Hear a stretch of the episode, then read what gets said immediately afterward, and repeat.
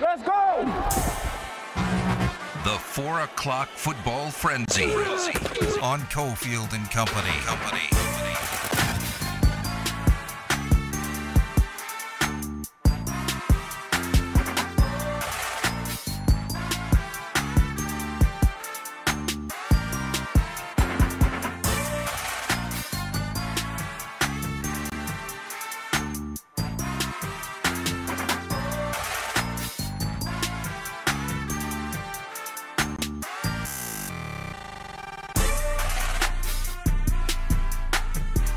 Do it rolling on four o'clock hour. Football frenzy time. John Von Tobel is here with some breaking news. Carl Nassib back in the NFL. Uh, looks like signing with the Tampa Bay Buccaneers. Carl Nassib is according to one Adam Schefter.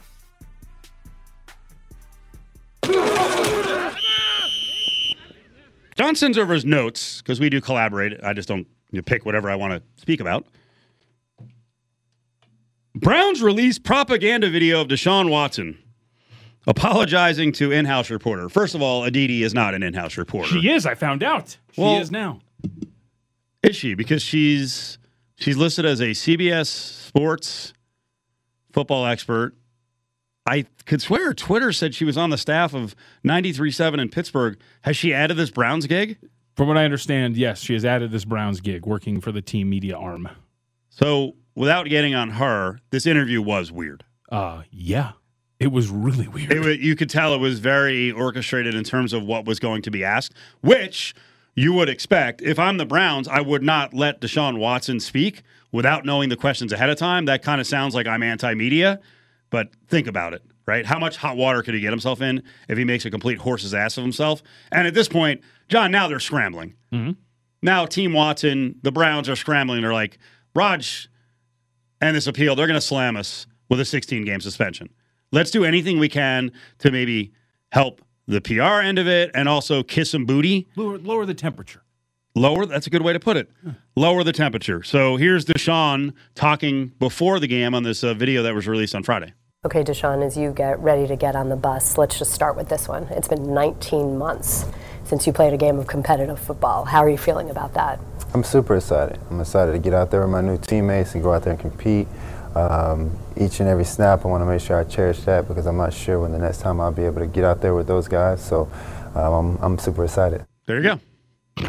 He admits he doesn't know when he's going to play. It's so dumb. Why is it dumb? Open up with Deshaun. You've shown zero remorse, and people think you're a creep. What do you have to say about that? Not. Are you excited to play football again? Come on. In the middle of it, he did say he apologized to all the women he put in a bad position. We're good. You mean after months of straight up denying that anything was happening? Yes. Oh, okay. What does your growth on a personal level look like? How are you spending that time? Uh, I know I have a lot of work to put in, um, especially on the field, to be able to make sure I'm ready to play uh, whenever that time comes, whenever I can step back on the field. But also, the biggest thing is I want to continue counseling, and I want to make sure that I'm growing as a person, as an individual, uh, for my decision making on and off the field. And I want to make sure that you know I'm just evolving in the community as much as possible, and that's for the Cleveland community, that's the NFL community, and beyond. Okay, we appreciate the time, Deshaun. There you go. He's trying. That's he, he is trying. honestly He's trying to make himself a better person. He's working towards that. out of so not the weird like half-assed apology thing in the middle of the clip. That's actually my favorite answer of his because she clearly is asking him, "How are you going to change as a person, Deshaun?" And he's like, "Yeah, I'm really focused on, you know, changing on the field and getting ready, and you know, of course, continuing counseling." like she, you always do it off the air. Nobody can see you. You always toss up the softball, right? She's literally like, "Hit this out of the park, bro," and he's like, "Football."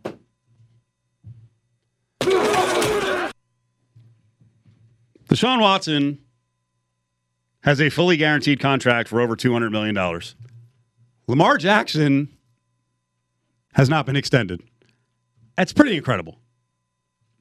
He's been a real good player, a solid citizen. If you're worried about that kind of stuff, some teams are, some teams aren't. Ravens should be worried about it after Ray Rice and Ray Lewis, I was gonna say which Ray? right? He's still not extended. A good conversation this morning on our Fox station on the Dan Patrick Show.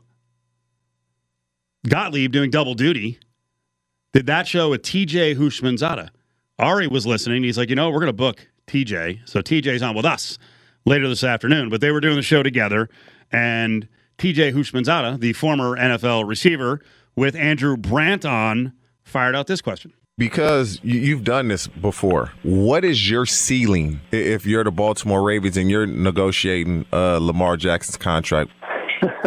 It's a loaded question because they should, I'm looking at just from a business point of view, they should accept the market. Now, they're going to argue that Watson's an outlier. So the argument would be that contract was ridiculous. We're not giving you that. Is that acceptable for Team Jackson, which actually isn't really much of a team? I mean, I would say yes and no. I mean, because look about it. I, th- I look. I'm not an agent or negotiator in any sense, but it also, if you're making that argument, I'd also point to Kyler Murray and say, well, clearly that deal is out of like left field because while there's kind of things that mirror that deal for Kyler Murray, that's still nowhere near what Deshaun Watson got. And so you might get a better deal than Kyler Murray, but you're not getting that. It's a ridiculous contract. I'd probably say it in better legal jargon than what I just presented. Also, do you think that the fact that he doesn't have an agent maybe holds this up? Like, is he not as great in negotiating in his own spot? Like, would an agent get this done quicker? What do you think? I tend to think yes, I agree. right? That kind of, I would assume that holds him back to a certain extent.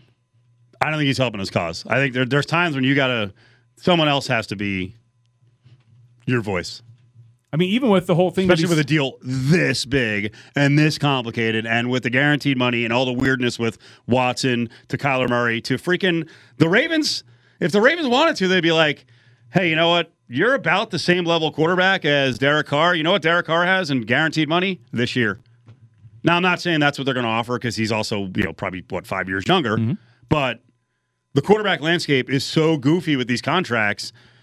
Like if I'm Jackson, I don't want to be repping myself. Well, and he's also look, he's a really good player, but the fact is he's coming off of his worst season. And he's coming off of a season in which he played his fewest amount of games since his rookie year because of availability and health. That might hold him back too. And so if you're if you're somebody who is well versed in negotiating, you're able to spin that, use that, whatever you need, like essentially make that meaningless because this guy's an MVP, a former MVP, who's played at really great heights. But that can't help either. You know, it's funny you say he's coming off his worst year. If he actually hit the market, what do you think would happen? There is a risk here. Like if he just said, you know what, screw it, man. I'm hitting the open market. I'll tell you right now, I'm a Jets fan. Like- And I, and I feel like Brent, like the Brown, like I understand why the Browns did it with Deshaun Watson. He's just, you know, while he's embroiled in all that stuff, it is a crazy deal for 230 million dollars guaranteed. But if I were the Jets, and and Zach Wilson, say Zach Wilson just sucks this year, I'm, I'm going, I'm I'm going to Lamar Jackson. I'm like 250, all guaranteed. Like I, like you, I, we can't do this anymore.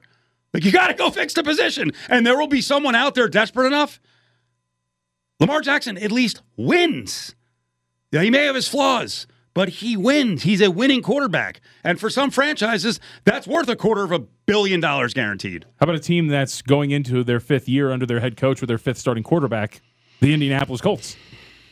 They got a pretty good roster, Right? They Really got royally defense. they got royally screwed with their quarterback walking away, who was supposed to be the guy for the next 10 freaking years. Maybe they hit the reset button and they're like, now a guy's available. Let's go and get him. and Lamar Jackson with Frank Reich. I'd be pretty excited about that offense.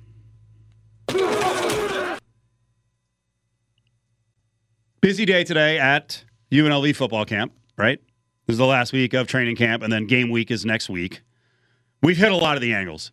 We've got at me JBT, Caleb Herring underscore, my account, at Steve Cofield, at ESPN Las Vegas, at LV Sports Network. We've got another Twitter account you can follow at UNLV All Access, which is going to blossom into Learfield's UNLV Athletics podcast that I'll be doing with Caleb Herring and and uh, Curtis Terry, and you, you'll be on it, and uh, and others, right? So we got a lot of stuff going. We got a lot of angles out there. One of the things we have not covered that was gigantic last year, and you don't see it in a two and ten season, but if you really dive a little deeper, John, when you lose six games, and all of them they lost ten, but six games that were eight points or less, and you go in six, guess what's a big deal? Your special teams and your punting. And today, the media was asking Marcus Arroyo what it's looking like at punter as they brought in a new punter from Mississippi State. So he's going to talk about him, Marshall Nichols, and eventually I will pivot it to Matt Araiza, who is the punt god, who I'm telling you, he's one of the reasons in those eight point games last year that San Diego State was involved in, they went 6 and 0. The punter was a big part of it. He saved them so many times. So here's Arroyo talking about the UNLV punting battle. That's one of the biggest gains we can make in the program, and usually can from year one to year two in special teams. Um, you know, there's a ton of empirical data in that first two weeks and three weeks of a season where special teams can play a big, a big. Uh, a big part in winning football. These guys understand the importance we put on it. We're going to stress it. There's a lot of new guys out there, uh, including the punter and, and Marshall right now, and, and Chaz have both done a good job. But Marshall's done a really nice job coming in and, and turning the field over in practice situations. Now we got to be able to do it when we go live. Did you see uh, Matt Araiza kick an 82 yarder for the Bills? I did see that, and I'm very happy that Matt is in Buffalo. Uh, I said this last year, and, and they were in games like us over the past two, last couple years and last year where the kicking game drastically changed the percentage and, and, their winning percentage in regards to games that were within one score in the late in the game. He changed the field position so drastically. Use our game just as an example where we are starting position versus their starting position. I mean, he is just a weapon, man, and I'm really, really glad he's not his Cubs anymore. Strange question, but. Uh could you see him not making a team after being drafted because uh, maybe he's not a holder? Is he good enough where you you know you can still have him on the roster where you're like, all right, we'll get someone else to hold? Yeah, you find someone else to hold. I mean, you, have got a dominant trait like that. That's a weapon as, as big as any. Um, I, I have a hard time believing he won't he won't make a career, a long career out of being an NFL punter. The Bills are trying to figure out who is going to hold. So that was an Adam Hill special. He was telling me he doesn't follow the Bills anymore, but no, he was talking about Araiza in a bit of a battle because he's not a true holder. So we'll see. This guy, he's going to be a, a, a cult figure in the NFL. He's ridiculous. The funny thing is, on the 82 yarder, you know, the ball bounced into the end zone. I, I was very disappointed in him. And people are like, 62.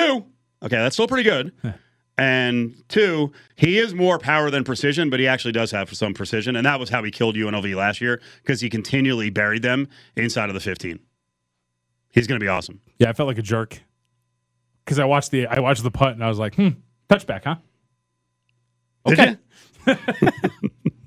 also, it doesn't get more summer camp preseasony than not only talking about punter battles, but whether or not a guy can hold the football.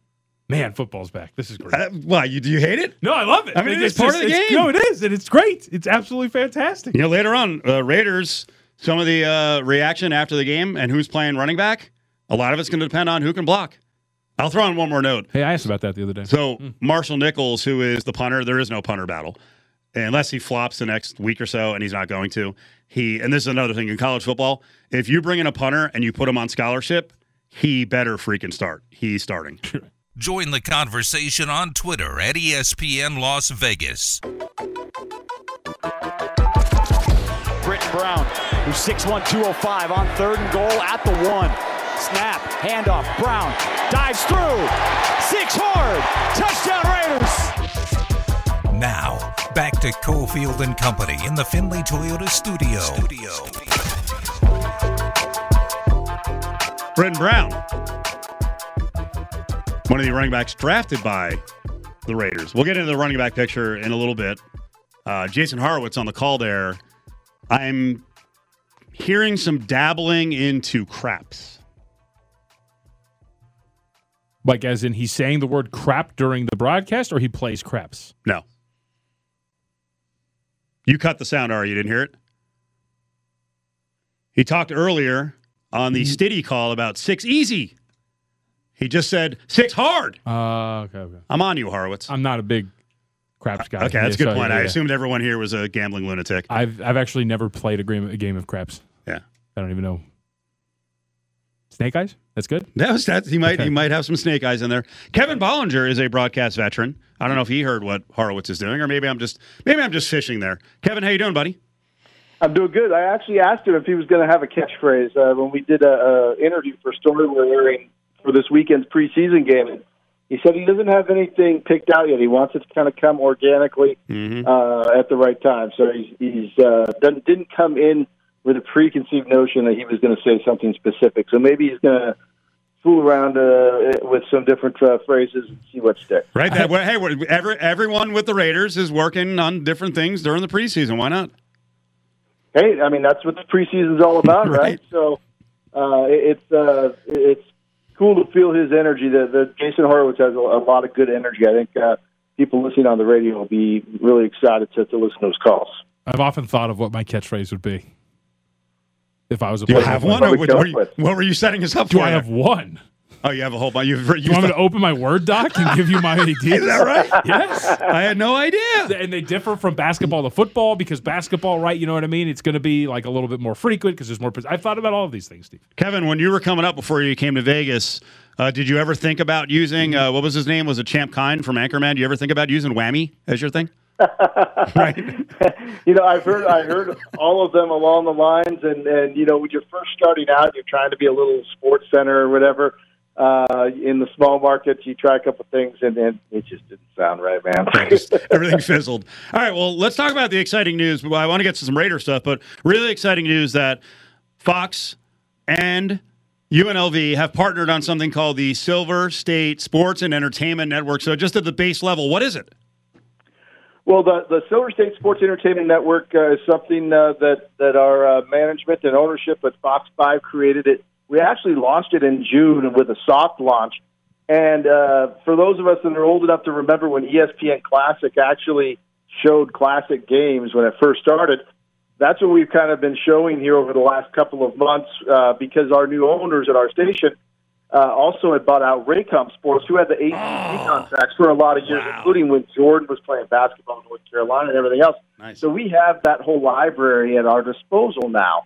Uh, and so if you tuned into that over the last couple of months and you're like, wow, why am I watching Philip Rivers playing for North Carolina State? uh, that is the reason why. So uh, now, uh, you know, it, that was just kind of to, to get things rolling with the idea to partner with UNLV to be able to show all of the sports, not just the ones that get the most attention, football and men's basketball, but women's basketball, volleyball, baseball, softball, a lot of the Olympic sports. Uh, and we're going to be able to air a lot of those games live uh, through uh, the Mountain West partnership with the feed that they send back. So people at home will be able to, to keep track of all UNLV sports teams on a pretty regular basis. And I'm pretty sure uh, the stuff you put on that's UNLV related will also be streamed to the Mountain West site, I think, so that people out of market can also watch it. Yeah, now we don't. I believe we do not have the, the the streaming rights to it. So for people in Southern Nevada, if they want to watch it on their televisions, they can do it on our uh, dot two five point two uh, channel or channel one twenty five on Cox Cable. For those out of market, they still have to go through uh, their their Mountain West streaming avenues to get it outside of Southern Nevada. Kevin Bollinger, Fox 5. Could this be a spot where, hey, if football games fall through the cracks, don't get picked up uh, nationally, and right now there's two of them, North Texas and Nevada, uh, maybe men's basketball games, that non-con schedule sometimes has some games that aren't picked up? No question, and I can tell you that the North Texas game is already picked up and it's going to be shown on this network. All right. Um, not sure about the Nevada game at the end of the year. Obviously, with it being a rivalry game, there's still a chance that, that a network could pick that up. Uh, but that that it will certainly be an option if it is not to make sure that it is shown on television because it's an important game for the state. But the North Texas game will be shown on uh, this network, so uh, it, it's a great opportunity for those early season running rebel games, like you said. Uh, those those midweek game against some of the smaller schools as they start to, to build up that are never picked up, you'll be able to see those on the air as well. Uh, will this be all live sports, or would there be any thought of adding at some point down the road, like a studio show based on UNLV athletics? No question, there will be. Uh, there, there's a few different elements tied into this. Number one, as part of the agreement, we, we are getting access to some of the Mountain West library as well. So uh, there will be some some classic games that are shown, uh, even some that aren't UNLV related. I know they're going to show sometime in the next couple of weeks a Fresno State New Mexico football game when Derek Carr and Davante Adams were there that put up some big numbers. Um, and you know, once we get into basketball season, we might get some old Jimmer Fredette type games at BYU uh, and those types of things as well.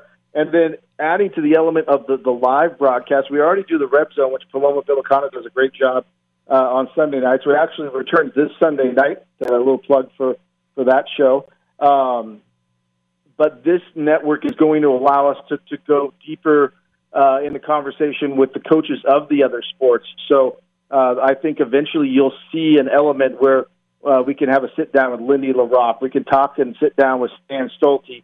uh, and, and talk about the state of all these different rebel programs. And so I think that you know the the ideas are endless, and uh, we're going to continue to let this thing grow uh, as we go through the process. John, is this the portion of the interview like you did with Eric Harper where you make a job pitch? No, I was Would actually like going to to do ask. that? I was going to ask a legit question. Oh, like okay. you, you probably need guys early thirties that have some studio experience, right? It's probably around there. Especially guys that have like uh, you know some certain calls for specific sports ready at their there you disposal. go. See? Uh, You know, maybe maybe that'll come in handy. You never know. Do you have you have something for for a volleyball match? You know that uh, you can throw out there. I, I'm not even sure how uh, they're going to do it uh, in terms of who's going to be calling the games. You know, a lot of the stuff with the Mountain West they have people that the Mountain West hires, so it'll be that call that that is broadcast with the game. But as this thing ex- expands, we're excited because we think it's going to help uh, our station as a whole, Fox Five, as well as uh, the Silver State Sports Network. Uh, you know, just grow and and just bring more sports to Southern Nevada because we all know that there's a huge thirst for that here, and uh, you know, I, I think it's great at a time when when a lot of broadcast entities have been kind of um, shaving back sports a little bit. Uh, we continue to expand and grow. And I think it's it's going to be great for the the Southern Nevada viewer. The only thing I've written down for volleyball is uh, a whammy slammy. Yeah, I like the whammy. I like the spike. whammy. Yeah, softball, baseball. you Whammy slammy, UNLV. How That's pretty good. Yeah, okay, good. John Von Tobel, Cofield, Kevin Bollinger, Fox Five, Fox Five with the uh, Silver State Sports and Entertainment Network. It's on Fox Five Point Two. It's on Cox One Twenty Five, and a, uh ton, like hundred plus games are going to be broadcast. Uh, UNLV games, and as Kevin said, a lot of specialty program. Uh, specialty programming will be added. I know you're not covering UNLV football now. Paloma's doing that for the most part. Just kind of from the uh, the wide range observation. What do you think? What kind of season can they have? Well, you know, and I haven't been out to practice yet, but I obviously have been keeping an eye on on some of his recruiting classes coming in, and uh, he's certainly getting some athletes. There's been more of a buzz about uh, this team coming in than we've had uh, in the last few years. Uh, so I'm, I'm excited to see, uh, especially in, in year three. We always talk about, you know, when new coaches come in that, that are maybe going to change up the way they do things offensively, that it's going to take a couple of years to get in the right guys to run the system. And uh, now, uh, you know, I think we're going to maybe get a better feel for the type of offensive system that uh, Royal wants to run. And and and uh, you know, I think that the, the first game, as we all know, is hugely important uh, in terms of captivating the fan base and and trying, you know build from there. But I, I think that there's there is a little buzz about the Rebel program, and I think that that's good because, uh, as we all know, uh, this is a critical time in college athletics, and if UNLV wants to to eventually become any type of player, the football team has to become more relevant. Kevin Bollinger's with us. So Kevin's all over the Raiders beat. You guys had the game on Sunday. Really good job. I liked all the coverage. So for you, through now two games and then you know weeks and weeks of training camp, what is the biggest story with the Raiders? Is it Darren Waller not around? Is it the offensive line and all the shuffling? Is it the interior of the defensive line? Is it something else?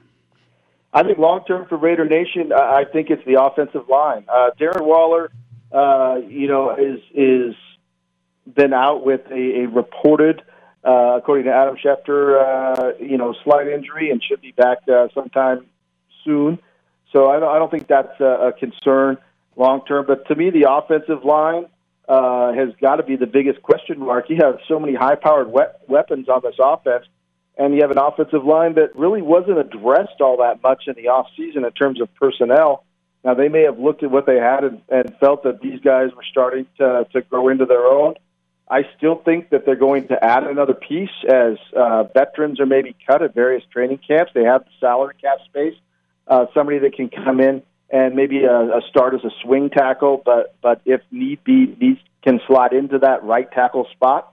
Uh, but that to me is the biggest question mark concern problem numero uno with uh, the Raiders uh, that people should keep their eye on. Well, back to the uh, Silver State Sports and Entertainment Network. I think this is awesome. It's great for UNLV. It's great for you guys. I'm glad you guys put it together. So thanks for coming on, Kevin. Always a pleasure, and uh, looking forward to you know with you guys doing your your uh, great job there and, and keep expanding all the sports. Uh, you know we're we're going to continue to to be a big sports mecca for everybody. I, I think it's just a really good thing. See you, Kevin. Thanks, guys. There he is, Kevin Bollinger. Well, we, we've had a lot of conversations off the air about coverage in town, you know, both radio and TV, and they're putting their money where their mouth is. So that's big. That's big. So we now know the North Texas game, which had not been picked up nationally. That's on September 17th. We talked to last week about it. It wasn't picked up yet, so that's good. So that's going to be on the Silver State Sports and Entertainment Network. So uh, Cox, check that. Uh, Cox 125, and then uh, Fox, Fox 5.2. Sometimes you get those confused. The crew over at Findlay Toyota speak Spanish, Thai, and even Persian. In fact, they speak 14 different languages. Come in and talk the universal language of big savings today. You're live with the Fat Pack on Cofield and Company. I'm gonna live till I John, what you die. doing Friday night? I'm gonna laugh. Wow, I can't think back that far. I know. a lot of things Um, happen. I don't think anything. I cried myself to sleep. Okay. I watched the video of our uh, good buddy Brandon Tierney, who does WFN in New York, WFAN in New York, and he just filmed himself sitting. It looked like in front of the TV with some noise in the background, and he just huffed and puffed, looking all strained and worked up. And uh, I embrace that. I embrace that. You want my hot I know the Jets stink, and we should ever, really ever talk about the Jets on a Las Vegas radio station, but I am a Jets fan. And I don't think Zach Wilson right now is a world beater, but you talk about just a punch in the cojones before a season has started from a crappy organization. Let's not have the quarterback go down with a torn ACL. So right now, it looks like Zach Wilson is probably out four weeks. I would guess he probably won't play in the first two games, but you know, when you're a franchise like that, John, uh, most of what your season is based on is some hope. And without a young starting quarterback who you drafted top five, it's kind of hopeless. Incorrect. I think you want my you want you want to know what I feel like, Steve. I feel like you Jets fans would be miserable if the team was good. I feel like you live off of this. You need this. You want it. You desire it. No, you not the case. love being. Oh, here we go again. No, it's Oh, not the shucks, case. The JET No. Jets. No, it's not the case. I know there are other organizations like that. As my wife said, you know, the team with that old guy that's yelling all the time with the fireman hat. Yeah, fireman remember Ed. Fireman Ed. It's not. It's not like that because the Jets actually, uh, while they're considered a joke, they actually are not the biggest joke franchise. of course not. in the National Football League. So as I point out, you know, I, I told you I was at a you know a, a pool party a couple weeks ago, and there are a bunch of Cowboys fans there, and I'm like, uh, you guys have been to one NFC title game in the last 27 years. The Jets have been to three AFC title games. Now that's like that's the top of the mountain because the Jets don't have Super Bowl titles, but like they haven't been they've been bad recently, and it's been a friggin' joke. But they haven't always been bad. It's one of those franchises that can toggle between, you know, in the olden days when they played 16 games, you know, somewhere between uh, seven and nine and 10 and six, and a lot of drama, ups and downs. Maybe you mm-hmm. make the playoffs, maybe you don't. But they, you know, they've had their moments when they've been pathetic, but not completely pathetic. I mean, the Lion, the Jets are not the Lions. Right. And I would say That's all all, I got. In all ser- no, well, in all seriousness as well, to the point of hope and whatnot. I mean, I came into this year really intrigued by New York because I thought they did all the right things of presenting Zach Wilson with a, hey, look, we're giving you all the tools you need, buddy. You've got a semi decent offensive line. You've got a lot of good talent at the skill positions. Yes, we still got to work on the defense, but that doesn't have anything to do with you. This is all about you being successful with the pieces we're presenting you. Uh, and, and even then, now, I mean, you could do worse than going and grabbing a Duane Brown to fill in for Mekhi Becton, right? I mean, like they're still giving him when he eventually comes back all the pieces he needs to be successful. Now it's on him and whether or not he's going to develop.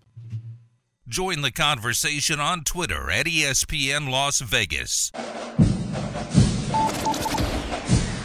It's Cofield and Company's UNLV football opponent preview. Let's break down UNLV versus Utah State. Love it. Very collegiate sounding. Let's do it. Utah State on September 24th. That game will be up there. The game down here was one of the more exciting games of the season. On the mic for that game was Scotty G. He also does radio for the Sports Zone in Salt Lake. Scott, how you doing, buddy? I'm good. How are you guys? Good. Real good. I'm getting fired up, man. We're close. Uh, UNLV has a week zero game, so everything was uh, very, very accelerated. So, uh, what's the feeling around Utah State after uh, such an awesome, kind of surprisingly awesome season a year ago? No, I think that's fair to admit that it was very surprising. I think it took everybody off guard a little bit. And, you know, it, it, last year was just kind of one of those years where everything kind of went their way. I mean, UNLV probably played better football that day down in Las Vegas, and Utah State had to scratch and claw to find a way to come back and win that game on that late touchdown drive. So uh, it was one of those years where the ball just kind of went your way. Every loose ball kind of fell into your lap. Every call, every, you know, everything just kind of lined up perfectly for Utah State to win that conference championship last year. And uh, they know that expectations because of last year are through the roof. They too have a week zero game. They're going to open up against UConn uh, here in about 10 days. And so they understand that there's little time to celebrate what happened last year. It's all about what have you done for me lately? And they've got to get back at it this year and prove that last year was no fluke. That UConn game could be sneaky tough just from the standpoint that they've got a new coach you know, they're invigorated. Jim Mora Jr. is now the head coach. They were terrible the last couple of years. Is there any chance of a look ahead here by Utah State?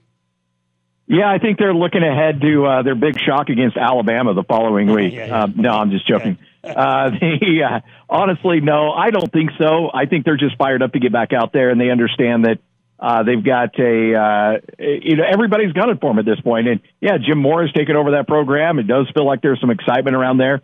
Uh, Utah State showed last year that they were a team that could beat anybody that they played, but certainly could lose to anybody they played.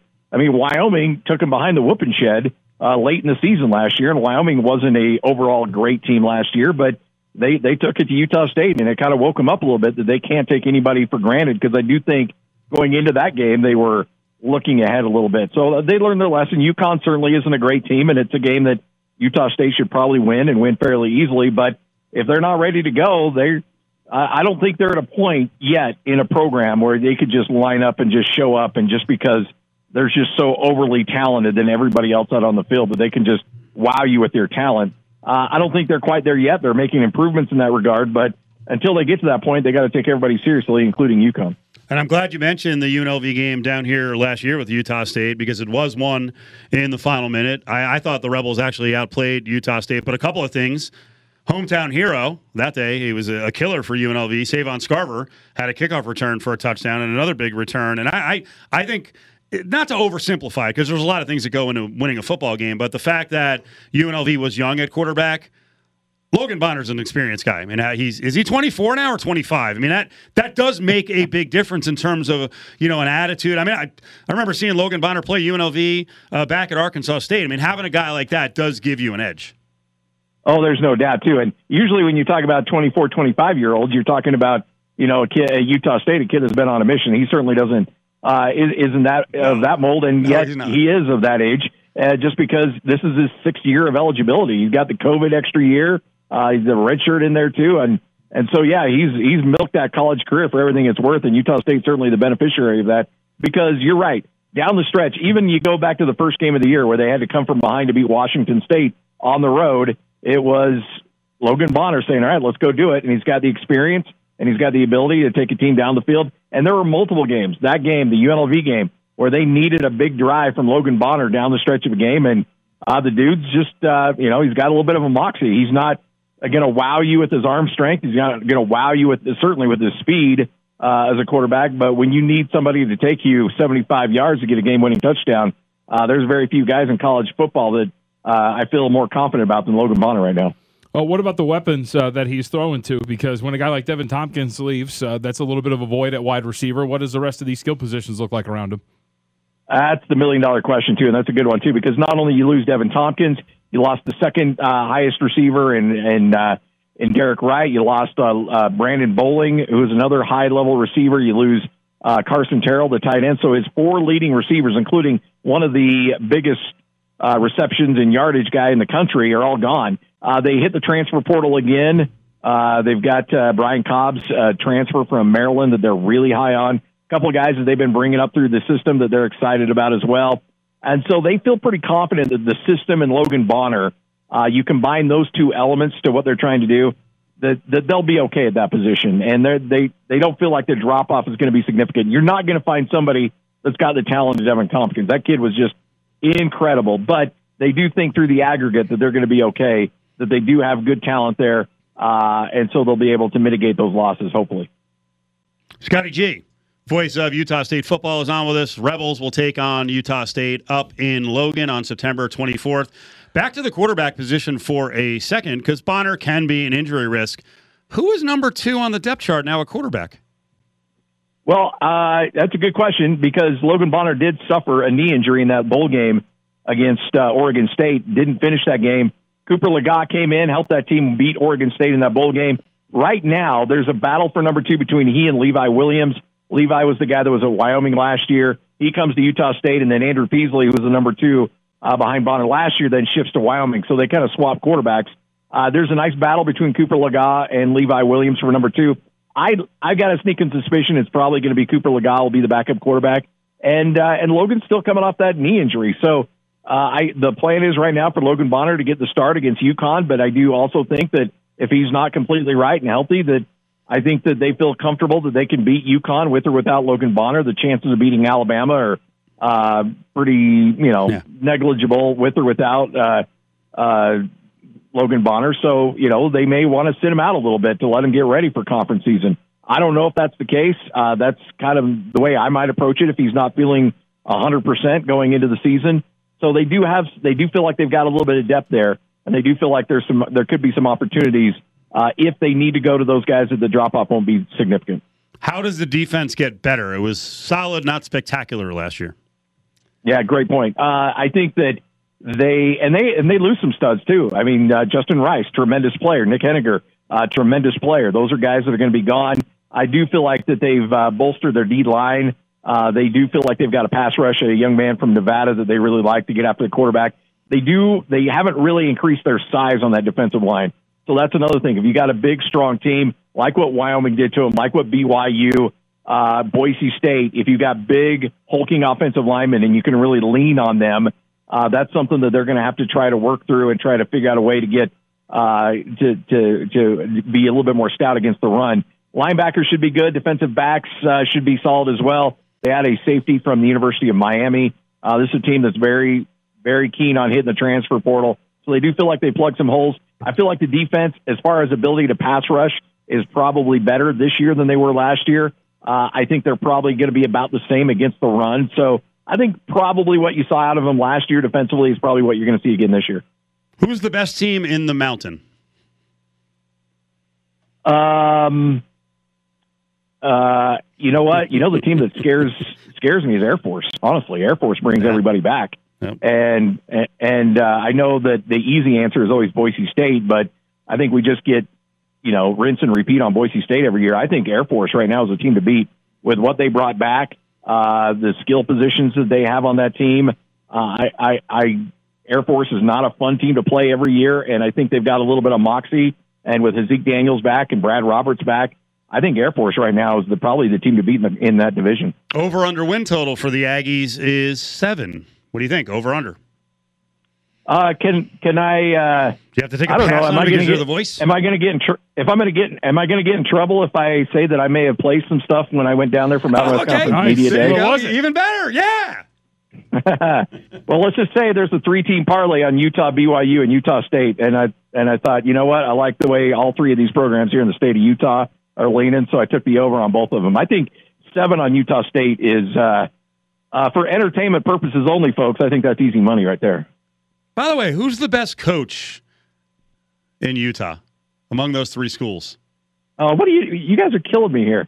Um, well, I will say always, you you, ha- you have to say Blake Anderson. He he's awesome. He is awesome.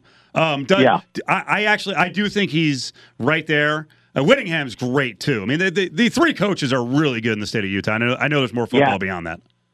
Well, and I would even include Jay Hill at Weber State, yeah. and I know you guys don't get into the FCS ranks very much, but and I forget the name of the uh, of the former coach at UNLV that was let go before uh, Coach Arroyo was there. But uh, I asked him a question at media day once about who the best recruiter he ever had uh, when he was at Bishop Gorman. He said it was Jay Hill, who's now the head coach at Weber State, who I actually think if Kalani Sitake were ever to leave uh, BYU or if Kyle Whittingham was were able to was ever to leave Utah, that that he would be uh, in the uh, in the role for one of those two jobs if he were to decide to uh, go for it. But I honestly, Kyle Whittingham, I like I've been doing sports radio here in Utah forever. I remember when Kyle Whittingham was hired to replace Urban Meyer. there were a couple of years there at the early part where he thought, "What's going on? Is this program going in the right direction?"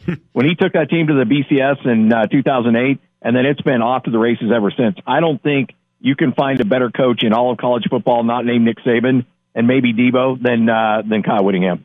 Yeah, Tony Sanchez was uh, who you were talking about. Who was a big Jay Hill fan. And Yes. Funny Yep. enough, on on long list, and we really never knew about a list from the uh, former athletic director uh, Desiree Reed Francois. Uh, some people thought Jay Hill could be a candidate for the UNLV job following Tony Sanchez, but Marcus Arroyo wound up getting the job. Last one, you do sports talk. Scotty G's with us, Salt Lake uh, Sports Talk King. Would I know BYU is headed to the promised land here, pun intended, uh, going to Power Five. If the Pac 12 came to BYU, they're not there yet. What would BYU do if the Pac 12 was like, hey, you know what? Join us. Screw the Big 12. Uh, up until about, uh, well, what was it, a week or two before media days that USC and UCLA uh, bolted to the Big Ten, uh, BYU would have done it in a second. Yeah. Uh, now that uh, now that those two programs are gone, I think BYU sitting at the Big Twelve and they're looking at Utah like, hey, we're not so ugly now, are we? Yeah. You want to hang out with us? Yeah, because you're in a pretty bad spot. I think we all think that that big the the Pac-12 is really on shaky ground, and that thing could fall apart at any given moment. I hope not. I love the tradition. It bums me out that those two programs are leaving. Uh, it's been really fun to be covering Pac-12 football and Pac-12 athletics over the last 10 years since Utah made that jump. I hope they can find a way to keep it together. Uh, I don't think that they can, honestly, long term. And frankly, I don't know how stable the Big 12 is because any of those schools would leave to the Big 10 or the SEC if given the opportunity to. So I do. I'm not a big fan of the direction of uh, college athletics. I know that uh, money talks, but I, I hope they can keep it together. But as for BYU, there's they feel like they're sitting pretty. There's a lot of BYU fans puffing out their chest here in Utah, looking at Utah, saying, "Yeah, well, you know what? You you had a good run there for a while, but your conference is like a house of cards, ready to fall apart at any given moment." Last one. You know, Notre Dame and BYU are going to meet here at Allegiant Stadium. It's going to be kind of interesting, the makeup of the crowd, because I was told from sources that this time around, BYU didn't get a ton of the tickets. You know, usually I think I think last year for Arizona game where they got like fifty thousand tickets. I from what I heard, Notre Dame scooped up like their fans went crazy and got like ninety percent of the tickets. Well, there's a couple things working against BYU. I don't think their allotment was great. Uh, I do think technically uh, Notre Dame said it's technically a home game, so I think they got the majority of the tickets. And it's also a it's also a pricey ticket too. And you know the story about BYU fans; they take the Ten Commandments and a hundred dollar bill to Las Vegas and don't break either. And so the ultimate thing about uh, and, and so I don't think BYU fans gobbled up as many tickets as they normally would, just because there weren't a lot available and, and they were pretty pricey. So I, I, I would I I think BYU fans will try to find a way to get in there as much as they can. But I yeah, you're probably right. It's probably a heavy Notre Dame, but it's going to be a fun game. I I, I I'm going to be on the road for Utah State there. I'd be down there too because I love that stadium and uh, I, I would love to see that game because I actually think it's going to be a pretty good game. BYU could be really scary good this year as well as the University of Utah. I agree with you, Scott. Thanks for the time today. Great job. We'll see you in September up there in Logan. Always a pleasure. Thanks for the time. There he is, Scotty G. Yeah, Notre Dame fans scooped up the tickets. The other thing that both fan bases are complaining about uh, when Vegas has a big weekend, the casinos are like, time to pay up. You want a room? time to pay up. Apparently, the room rates on that weekend, I think it's October 8th. Hmm? Whew, rough. So, That's surprising. Right? well, frankly, I'm not sure if um, I'm, I'm going to be like, yay, lots of Notre Dame fans are here instead of BYU. Well, I mean, really, what's pious people. what's the difference? Yeah, talk about snooty v snooty. And then going back to the Pac 12 and BYU, snooty v snooty.